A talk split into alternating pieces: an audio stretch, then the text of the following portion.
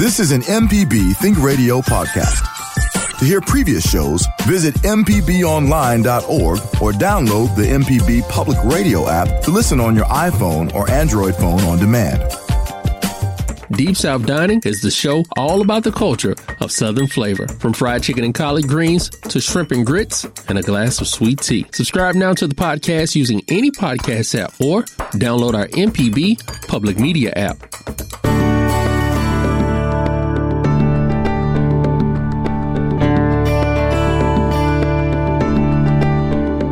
Hi, I'm Dr. Susan Buttross, Professor of Pediatrics at the University of Mississippi Medical Center. Blended or step families, those yours, mine, and ours families, are common and commonly unsuccessful for many reasons. But there's one reason at the top of the list that we'll talk about today and discuss ways that may help others avoid the pitfalls that trip up well-intended and in-love couples. Today we'll talk about how blended families can hopefully end up bonded and happy instead of in divorce. Good morning, and thanks for being with us. I am Dr. Susan Buttross, Professor of Pediatrics at the University of Mississippi Medical Center. So blended or step families, you know, those yours, mine, and ours families are common. But they're often very unsuccessful. And there's a reason at the top of the list for that we're going to talk about today that you may guess. And we'll also discuss some ways that others can avoid the pitfalls that trip up very well-intended families, in-love couples. So hopefully we'll talk about that today, about how we can make sure that these blended families end up in a loving, excellent situation rather than one that ends in divorce. And, you know, there's a quote about family and that it's not defined by only last names or by blood, but defined by commitment and by love. David Willis said that. And I think it's very true. It's one of those things that is sometimes hard. You know, we think about, we know what a blended family is. It's a family that consists of two adults and a child or children that the adults bring into the family. And perhaps they may have a common child that they also had. But they typically bring children in with previous partners. Now, there can be some difficult times there. And so, listeners, you may wonder, so what is that top reason for blended families failing? It's children. That's the number one reason. And it's not because children aren't delightful and that people can't love the children of their mate, but it is hard. Blended families are difficult. So as we're stepping through this, I'd love to hear your experiences with blended families or step families. You can send an email to family@mpbonline.org. You know, we've done a show on blended families in the past, but we haven't in a couple of years. And I think it's a topic that needs covering, because about upwards of 16% of children live in blended families. And in fact, it's somewhere around 60 million children under the age of 13 who live in blended families. So the number is actually expanding. Now, why do we need to even talk about this? Well, I think everybody knows that marriages often end in divorce. In fact, somewhere around 45 to 50% of first marriages end in divorce. 60% of second marriages end in divorce. But when you have blended families, when you have stepchildren involved, when you have to deal with what's going on there, then you're looking at 70%. And some statistics say 74% end in divorce. So that's not good. We need to do better. And the reason we need to do better is not just for each other as adults, but we need to do better for our children, because going through a divorce for children is tough. You know, forming a blended family, we have some shows that, TV shows that were popular back in the day, the Brady Bunch and others, but it's just not easy. So I just want us to step through sort of why some problems happen and how maybe we can navigate that better. And I'd love to hear your stories. But let me stop before I go any further and give you full disclosure. If many of you have listened to this radio show, you know a lot of my story because I often tell it, but I'll give full disclosure here. I have quite a bit of a personal experience on this topic. I married for the first time when I was 23, and I had 3 children with my first husband. The marriage ended after 11 years.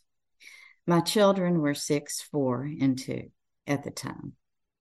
And single parenting was something that I struggled with, like most single parents. It was tough. But I was lucky to have support from, believe it or not, my former in-laws. They were very supportive and helped out. I was working full-time as a pediatrician, taking call, and it was quite a struggle for a while. 4 years later, I re-met a classmate from school who ended up being the love of my life. We dated for a year and married. We were very, very much in love and very committed. He had a daughter who lived out of state with her mother, and I had my 3 children. 2 weeks after we married, his 14-year-old daughter moved in with us, and we were a family all of the sudden of 6, 14, 10, 8, and 6. Yep. It was quite a scene, and it was quite crazy and busy. And then 2 years after we married, we had a son together. Now, my husband said after our son was born that he was the glue that sealed things. So, you know, we had the yours, mine, and ours family. But that sounds all lovely and romantic, right? But I will tell you, in the beginning, it was very, very difficult. We had probably a good 1.5 year struggle that didn't completely end, but we gelled. And we gelled through some help with counseling. You know, knowing all that I know about child development and behavioral medicine, my subspecialty, it helped. But, you know, it was a major test for my skills. We didn't do everything right. You know, everybody had a little bit of baggage coming in, trust, anxiety, fears. Adults and kids did. And so, I want everybody, all our listeners, to know that this is something that you have to be prepared for to navigate through. I knew it would be difficult, but the honest truth was I didn't know quite how difficult the first couple of years of adjustments would be. So now I'm going to stop there for a minute. I know Jay White, my producer who is on with me today, has been through something somewhat similar, huh, Jay? Absolutely. Somewhat similar. I have lots of the children also. They all come from my first marriage. And and then there will be no children in the second marriage. That's been taken care of. So it's a little bit different in that regard. But, it's that blending those families together or blending those scenarios, in my case, together. It was not easy, especially because one of those was a 40-year-old life, you know, adult-long professional career woman who had, you know, made waves in her field and all this kind of stuff. And now she took on the role. And for me as a guy, you know, when do you tell somebody that you're dating? Oh, I have 4 children, by the way. So for me, it was like the second thing I said to her. I was like, hey, you know, right now, 4 kids, you're in or out. Right. You know, and I'm like, I hate to be, you know, blunt about it, but you should know right away before there's any chance for anybody to have any kind of attachment to anything, you know personality-wise. Right. That's a huge obstacle that will be an elephant in the room forever. So she's been great about it. And, you know, that's everybody's got great stories about things like that, sure, but there are also situations where it doesn't take for whatever reason. But I'm very blessed and fortunate in that regard. Yeah. And it is one of those things that, you know, you go into this very much in love, but sometimes not having full disclosure. So I love the fact that you brought up that you had kids and, you know, very, very early into the dating relationship. Yep. Because, you know, I think it could have been a deal breaker, and it would have been nice for it to be a deal breaker earlier on in a relationship rather than later. Yeah. You know, I can remember when Robert and I were first dating, one of his best friends, who I dearly love now, said, "Man, are you crazy? You're dating a woman with 3 young kids. What are you thinking about?" And so it is. I said that about my wife several times. Yeah. You know. Are you crazy? And since we've been married several times, like, why are you here? You know. Anyway. Because she loves you and she's committed. Yeah. So listeners, I think it would be great to hear some stories for perhaps what you grew up in. Because I do want to step through some of the negatives, and then we'll get to all the major positives that can happen. But I think this might be a good time for us to go to our first break. We are talking about blended families, step families, and we'll talk a little bit, probably more about a stepmother. Because the honest truth is, stepmothers kind of get a bad rap. You've probably seen some of the books written on Stepmonster. And so feel free to jump in there if you were one of those. Dr. Susan Buttross here with Jay White. And today we are talking about blended families, step families, stepchildren, stepmothers, stepfathers, whatever you call them. I know that step word does not always feel good. And so I'd love to hear ideas of what other people used as they came into the family. And feel free at any point to join in the conversation, because I really do think that your stories help us learn ways that work. I, as a professional, can tell you what the books say. I can tell you what I practice, but I find that so many times families are so helpful in just helping navigate through. I want to bring up one topic that I already said we were going to talk about, stepmothers and children. But because the single greatest predictor that a marriage will fail is the presence of children from a previous marriage or relationship.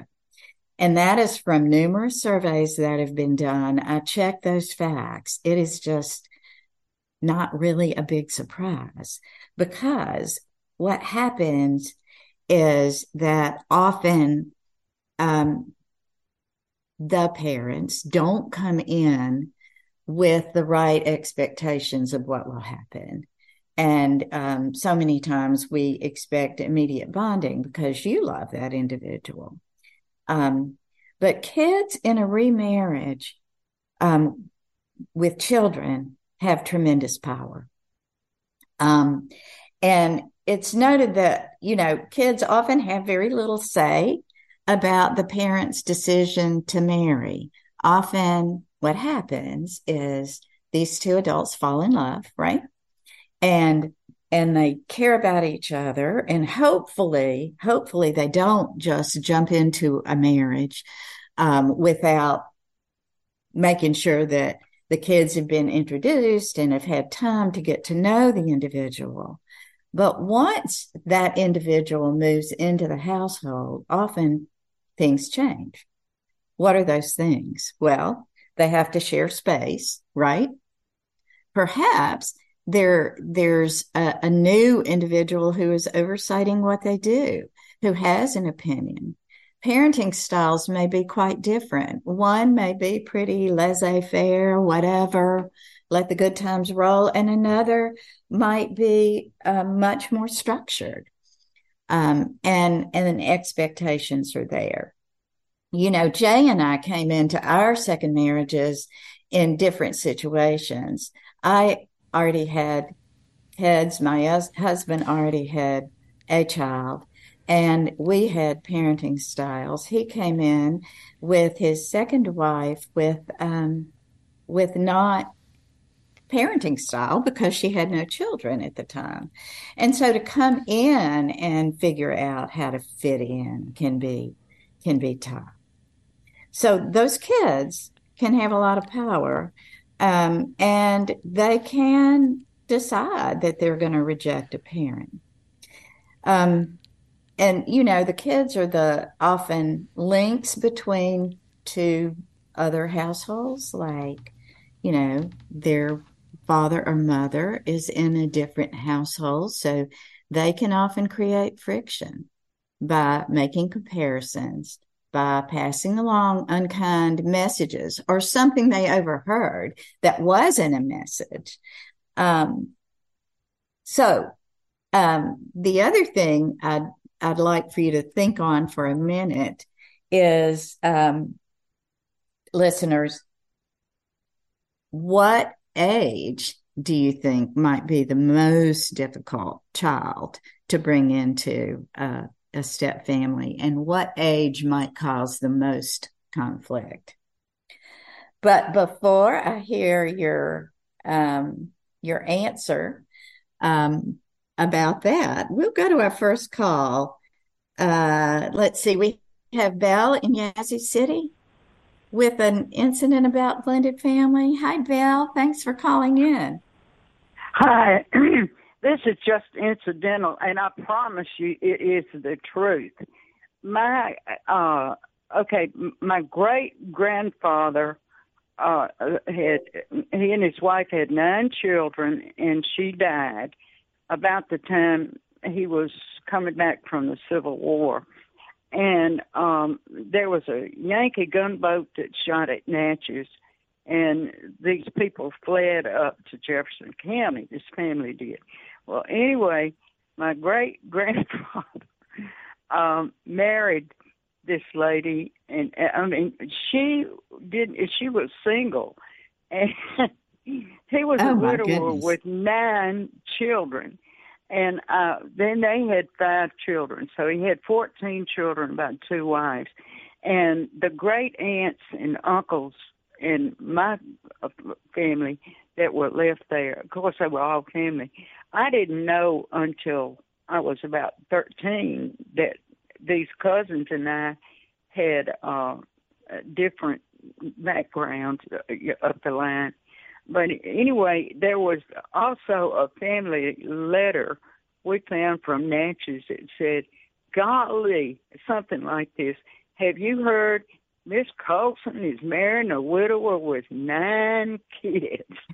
But I promise you this is the truth. And the name of the place they lived was Seclusal Plantation, where all those kids came from. So I'll let it go at that, but I just couldn't resist calling you about this. Wow, I cannot imagine. That sounds amazing of that woman. I wonder how she ended up. Is there any evidence about how her life was? Were there ever any letters written or prose from that? Because I would imagine that would be terrible. She wrote a book. She wrote a book that were reminiscences about the Civil War to her daughter, who is the youngest of 14. And that was one, there were a couple, there was a great aunt and a great uncle that I knew. I never knew my grandfather, but I didn't know there was like a half kin in there, like I said, till I was 13. But I couldn't resist calling you on it, and I'll hush now and let you go on. What a woman. That's a great story. Thank you for calling, Bill. That was great. You're welcome. So I would love to hear some more good stories like that. Listeners, that's, you know, there are some really unique stories out there that need to be told, and a lot of fun. And I'd like to also hear if you have stories about the way things didn't work, or perhaps worked in a different fashion. We want to hear your story. Or how about how you thought you was going to do it, and then how it wound up ultimately happening? That's a good one. Oh, yeah. That's every parent at some point, right? Like, oh, well, when I have kids, it's going to be like this. And then that ends about 5 minutes after they're born, right? Oh, absolutely. How many times have you looked in a restaurant, or did you look in a restaurant, or look at friends who had kids before you did, and just with disdain think, how in the world can they let that happen? Or how can they do that? Why don't they care about them kids? Yeah. For real. And then you get in that situation, you're like, I don't care about these kids in this Applebee's right now. They can do what they want.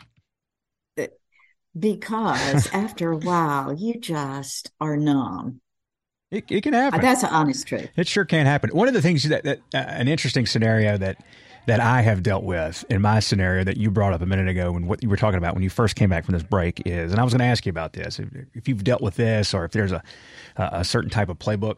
Of course, with two biological parents in two different places, I think kids figure out pretty quickly that at least they have the option to try to use the other parent as leverage against the enforcement parent or the parent that they live with. Like there's been a couple of times where basically a kid tried to flee back to the other parent as opposed to facing boundaries and parameters and punishment and repercussions for irresponsibility and things like that. And there's a fine line between like, no, you can't go and live with your mom. Like, I don't want to say that to any of my kids. If they want to live with their mom, they can live with their mom. That's their mom, you know. But it's like, that's a fine line, especially when kids at such a young age understand that they could be right on the nose with it and put all the pressure on you. Right. That is such an important topic that you brought up, Jay. And I really would like for us to spend some time on that, because that is exactly what happens in many situations, and can often be the crack that starts happening in the relationships, is that there is that kind of well, I don't have to listen to you because you are my stepmother, or I don't have to take this from both of you. I can go back and live with Dad, or go back and live with Mom. Yeah. And actually that often is an issue. One thing I can say, that is very, very important in any situation, is that the parents, the biologic parents of the children who have divorced, the very best thing they can do for the outcome of their child is to continue to stand together as parents and support each other. So many times that does not happen, because you don't get divorced because you like each other. You're still in love, right? You get divorced because there's an issue. And so the natural situation is to try to get back at somebody. And what a better way to get back at them as to say bad things about them, or to disrupt that former spouse's new marriage. But that is the very worst thing that one can do for their children. And sadly, it is what happens very, very often. So All right, Jay, let's go on back to the phone. Let's have Craig in Biloxi. Yeah, good morning. Yeah, good morning. I had three stepchildren, and the biggest issue I had was keeping the house clean. I'm a very neat person, and the ex and the children were not. Mm. And I had the proverbial redheaded stepchild, but he never got the joke about that. He was too young. So you said they were very messy and you were not. So talk to us about that. Okay. There are two incidences. One with the third grade girl. We got into it because she had clothing all over the floor and would not clean it up. And she told me, "You can't make me clean up the floor." And I said, "You're right." So I lived on the first floor. I had a house. I parked the trash can outside the door, got a big pair of scissors, and I started chopping up clothes and throwing them in the trash can. And she decided she was going to clean the floor. So I had to buy all the clothes. But she was going to lose them all if I had to cut up. You know, there was no other way I could do it. You know, there's nothing I can do. I mean, what are you going to do with a third grader?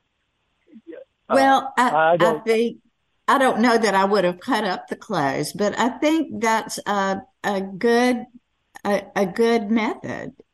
Rather than with a 2-year-old, you can do a hand over hand and make their hand pick up the toy that they won't pick up.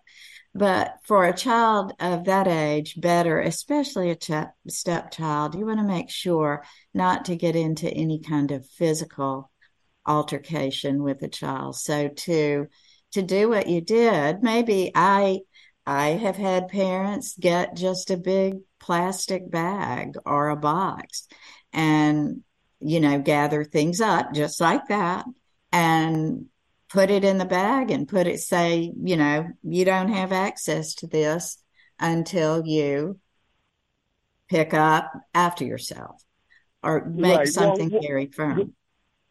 Yes, my main issue was I had been going through things over and over again, and it would be settled and then repeat. So I wanted it finished. This was like the last straw for me. I wanted it finished, and I could. To be sure, I only cut up one or two items, and she decided that I was serious about emptying the entire floor. And I mean, the floor was covered. There were 20, 30 pieces on the floor. And she did. And like I said, I got tired of it, and that was the only way out that I could see. So let me ask you a question. Where was her mother in this?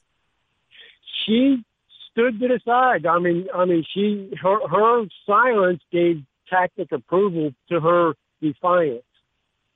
So, and she had told her girl to clean up the floor. She probably would have, but she never would. She was the silent type, which was an issue between me and the mother, because she never communicated. That's, you know, that was a big issue with us.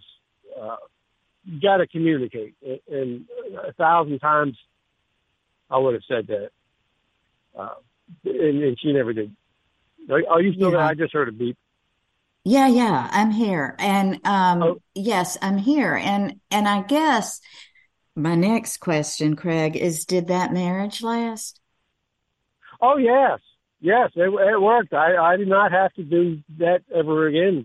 And with the boys, the two boys, I had a room for them, and I had built shelves, and I bought a bunch of big plastic storage boxes. And you know, when if I go in there in the middle of the night and trip over stuff on the floor, or the fire department, or they trip over something to get hurt, you got to keep the floor clean. So I had rules. To keep the floor clean, and I gave them lots of warnings. I told them what I was going to do. I said I'm going to pick and, you know, if I have to empty the room out. I mean, these are not my kids, and I told them to begin with, I don't want to boss you around. You're not my kid. But And I explained to them, like I just did with you, about the fire department and people getting hurt and just the general mess. I don't want to deal with that. Well, I think that's great that you had rules and that you found a way for them to listen. I think that it sounds like it would have been easier for you had the mother been a little more supportive, but it sounds like you worked through that. Do you have are they older now? Do you have a good relationship with them now? No, we ended up splitting, and one of the reasons I did not go back was because of her silence and because of the children. Yeah, that sounded like a very difficult situation. And again, that's one thing I'd like for us to take a few minutes talking about discipline as we're moving along, that who should be the disciplinarian, who should impart rules. And when you're that divergent on rules, is it fair not to try to come to the middle? Because it seems to me that what she was waiting for was for you to become the disciplinarian, which is not what experts recommend. In fact, experts recommend in general, and I'll say that I am not totally on board with this. I don't 100% agree. I think you as a step parent can participate in the behavior management of a child, but you absolutely have to have the backup of the biologic parent. You just absolutely have to have it. You have to be together. And that's where that crack and that rift starts. Now, some experts say only the biologic parent should be the disciplinarian, but I think especially with younger children, it makes it very difficult. And if you don't empower this step parent, then they can feel like sort of a non-entity and not part of the family. So, well, Craig, thank you for that. Thanks for bringing up a point and not surprising that unfortunately your marriage had difficulty. I'm sorry. I hope one day you can have a relationship with those children. You were probably a positive in their lives. Yeah, I hope so too. I hope so too. All right. Well, let's stay on the phones. Joe is next up. Joe, where are you from? Thanks for calling. Okay, y'all. My comment, you can, I think, when the kid elect school days or whatever, something like that, you have to, my problem was that not always the parents, but it's going to be some in-law on both sides that kind of mess with the, tell the kid, well, you hit your parents, you that. And I think they have a lot to do, to your, at least, after you married 2 or 3 years or something like that. But those first couple of years, you kind of need to kind of keep them kind of away from, not the parents, but the electorate. A lot of uncles or cousins or something like that. I think they create problems. That's my comment. So I get out there and let you just talk about whatever, That's my comment. Uh-huh. Okay. Well, thank you, Joe, for that. This is Relatively Speaking, and I'm Dr. Susan Buttross, and we're talking about blended families. Some of the difficulties, the hardships, and in a few minutes, we'll start talking about some of the really positives that can happen. But before we get to that, I want to talk about some information out there about stepmothers and why is it the hardest on stepmothers? Some longitudinal studies looking at step families, over the years done by several psychologists, found that kids of all ages typically resent getting a stepmother more than getting a stepfather.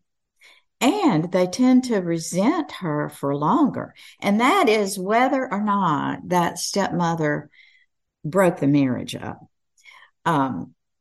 And, you know, about this was stunning to me. One study said that less than 20% of adult stepchildren said they felt close to their stepmothers, while more than half of adults' stepkids said that they were happy about their mom remarrying. So half adults were happy about their mom remarrying and getting a stepfather, but only 30% were happy that daddy had remarried, and only 20% felt close to that stepmother. So what do you think the reasons are behind that? I'd like to hear from you, because that was concerning to me. I have a stepdaughter, and I believe we're close. I feel close to her, and she's an adult, obviously, now and has children, and those children are my grandchildren. And so we gather a lot together still. Jay, I wonder, what if you had some thoughts about that in your own mind? I do, but we've got a couple of people who've just called in that are on hold. So okay, we'll go to them first. And okay. Yeah, we got Derek and Byron coming up next, but first we have Brother Daniel in Pascagoula. Okay. Hi, Brother Daniel. Hey, how you doing, Mama? I'm glad to hear your voice. It's just a blessing to hear you. Thank you so much. Thank you for calling. Tell us what your thoughts are. Yes. Yeah, we find that, and I'm also finding this will probably solve a lot of our problems, too, with our teens and our kids right now, is that as far as the mothers are concerned, the mothers of the child, she has to be careful on how she talks to her new step companion, whether it be the stepdad, or let's just say it might be a stepmother, because we have people that are same-sex marriage, you know how it is. Right. What it is, we have to be careful how we talking. I had a couple of children, young teens, that because the way the mother talked to the partner, it made a lot of differences, because she would get in an argument with the partner. Well, he really don't have to clean his room the way that way. I don't really get on him like that. See, when those kind of communications happen, I've seen it here and I've seen it in the big cities, a lot of times children pick up on how you talk to your partner. And that is one of the biggest conflicts out here today when it comes to a father, which myself, I've been in a situation where I've been in a relationship. The lady had a son. She let him do whatever he felt like because she loved him so much. And then when I went to discipline him in a positive fashion, she kind of got upset. So we had to sit at the table and come to an agreement of communicating with this child that he will give me respect as well as his mom when she doesn't give him what he wants, and value the communication that we bring to one another. This is where people let the TV run the situation, let the social media on YouTube to show the kids what to do and how to act. And we got to get more involved. I have 5 to 6 parents that I talk to at least every other week.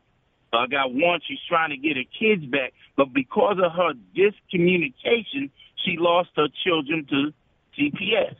But if she would have communicated more with the stepfather and find out where he was coming from, she would still have her child. We must communicate more, but we must include the step-parent, and we must make sure the child understands you must respect this person that I brought into our lives, and they will give you respect. They're not your friend. They are your other parent. If you have a problem, let us sit down at the table, and you tell us what's wrong so we can fix the situation. Wow, great words, Brother Daniel, and you're so right. I think one issue that happens so often is that the parents, the step parent and the biologic parent do not allow themselves to be a unified front and to respect each other and show respect in front of the children that they respect, love, and care about each other. And, you know, you can say words like, you may not love her right now, but you have to respect her and treat her kindly because I love her and she is my wife or my husband or whatever. And so, and you're right. It doesn't matter whether we're talking about a same-sex marriage or if we're talking about a heterosexual marriage. It's all the same. You've got to be a unified front. You've got to respect each other and show respect in front of the children for each other. But the main thing is to just be supportive. So, Brother Daniel, thank you. I'm glad you're working with 5 families. I'm sure there are about 100 others who would appreciate your help. All right, we're going to stay on the phones because we have 2 other callers I want to get to. We first have Derek in Byram. Hi, Derek. Thanks for calling.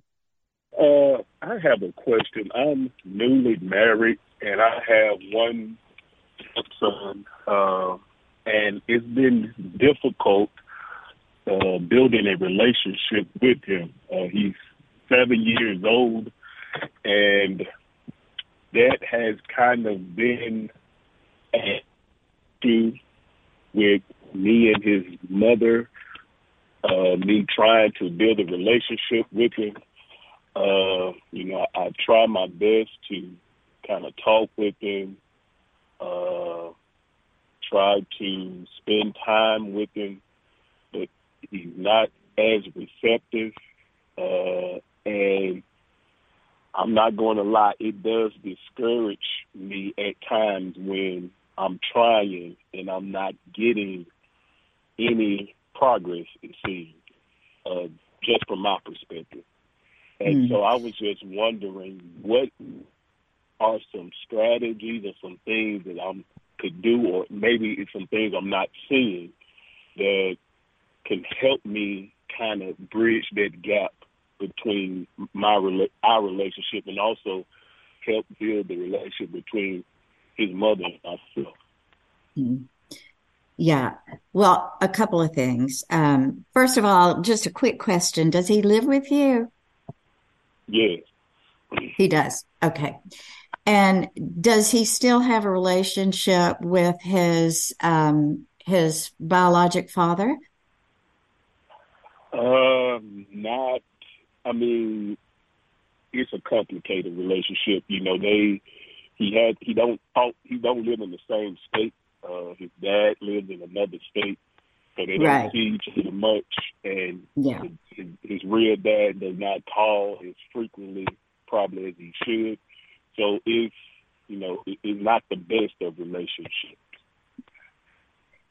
So let me give you a few words of insight and then a couple of words of advice. So it sounds like he probably had his mother to himself for a while. And so it may be that he is feeling like perhaps some of the attention has been taken away from him with his mother. And so I think there are a couple of things that you could do. One, encourage them to go and have some alone time together, just him and her, and do the same thing with y'all. Or if he isn't comfortable going with just you right now, then let it be a family thing and let it be something where he doesn't have to participate in any kind of real conversation or anything. It could be taking him, let him pick, take him to a movie, go play ball with him if he is in, you know, just pitch and catch or whatever. But do some very simple things, or ask him to help you go buy a Mother's Day present or a birthday present for his mother with you, so that it can be something that doesn't have to be a lot of conversation interaction, but just a doing something, and see if that helps.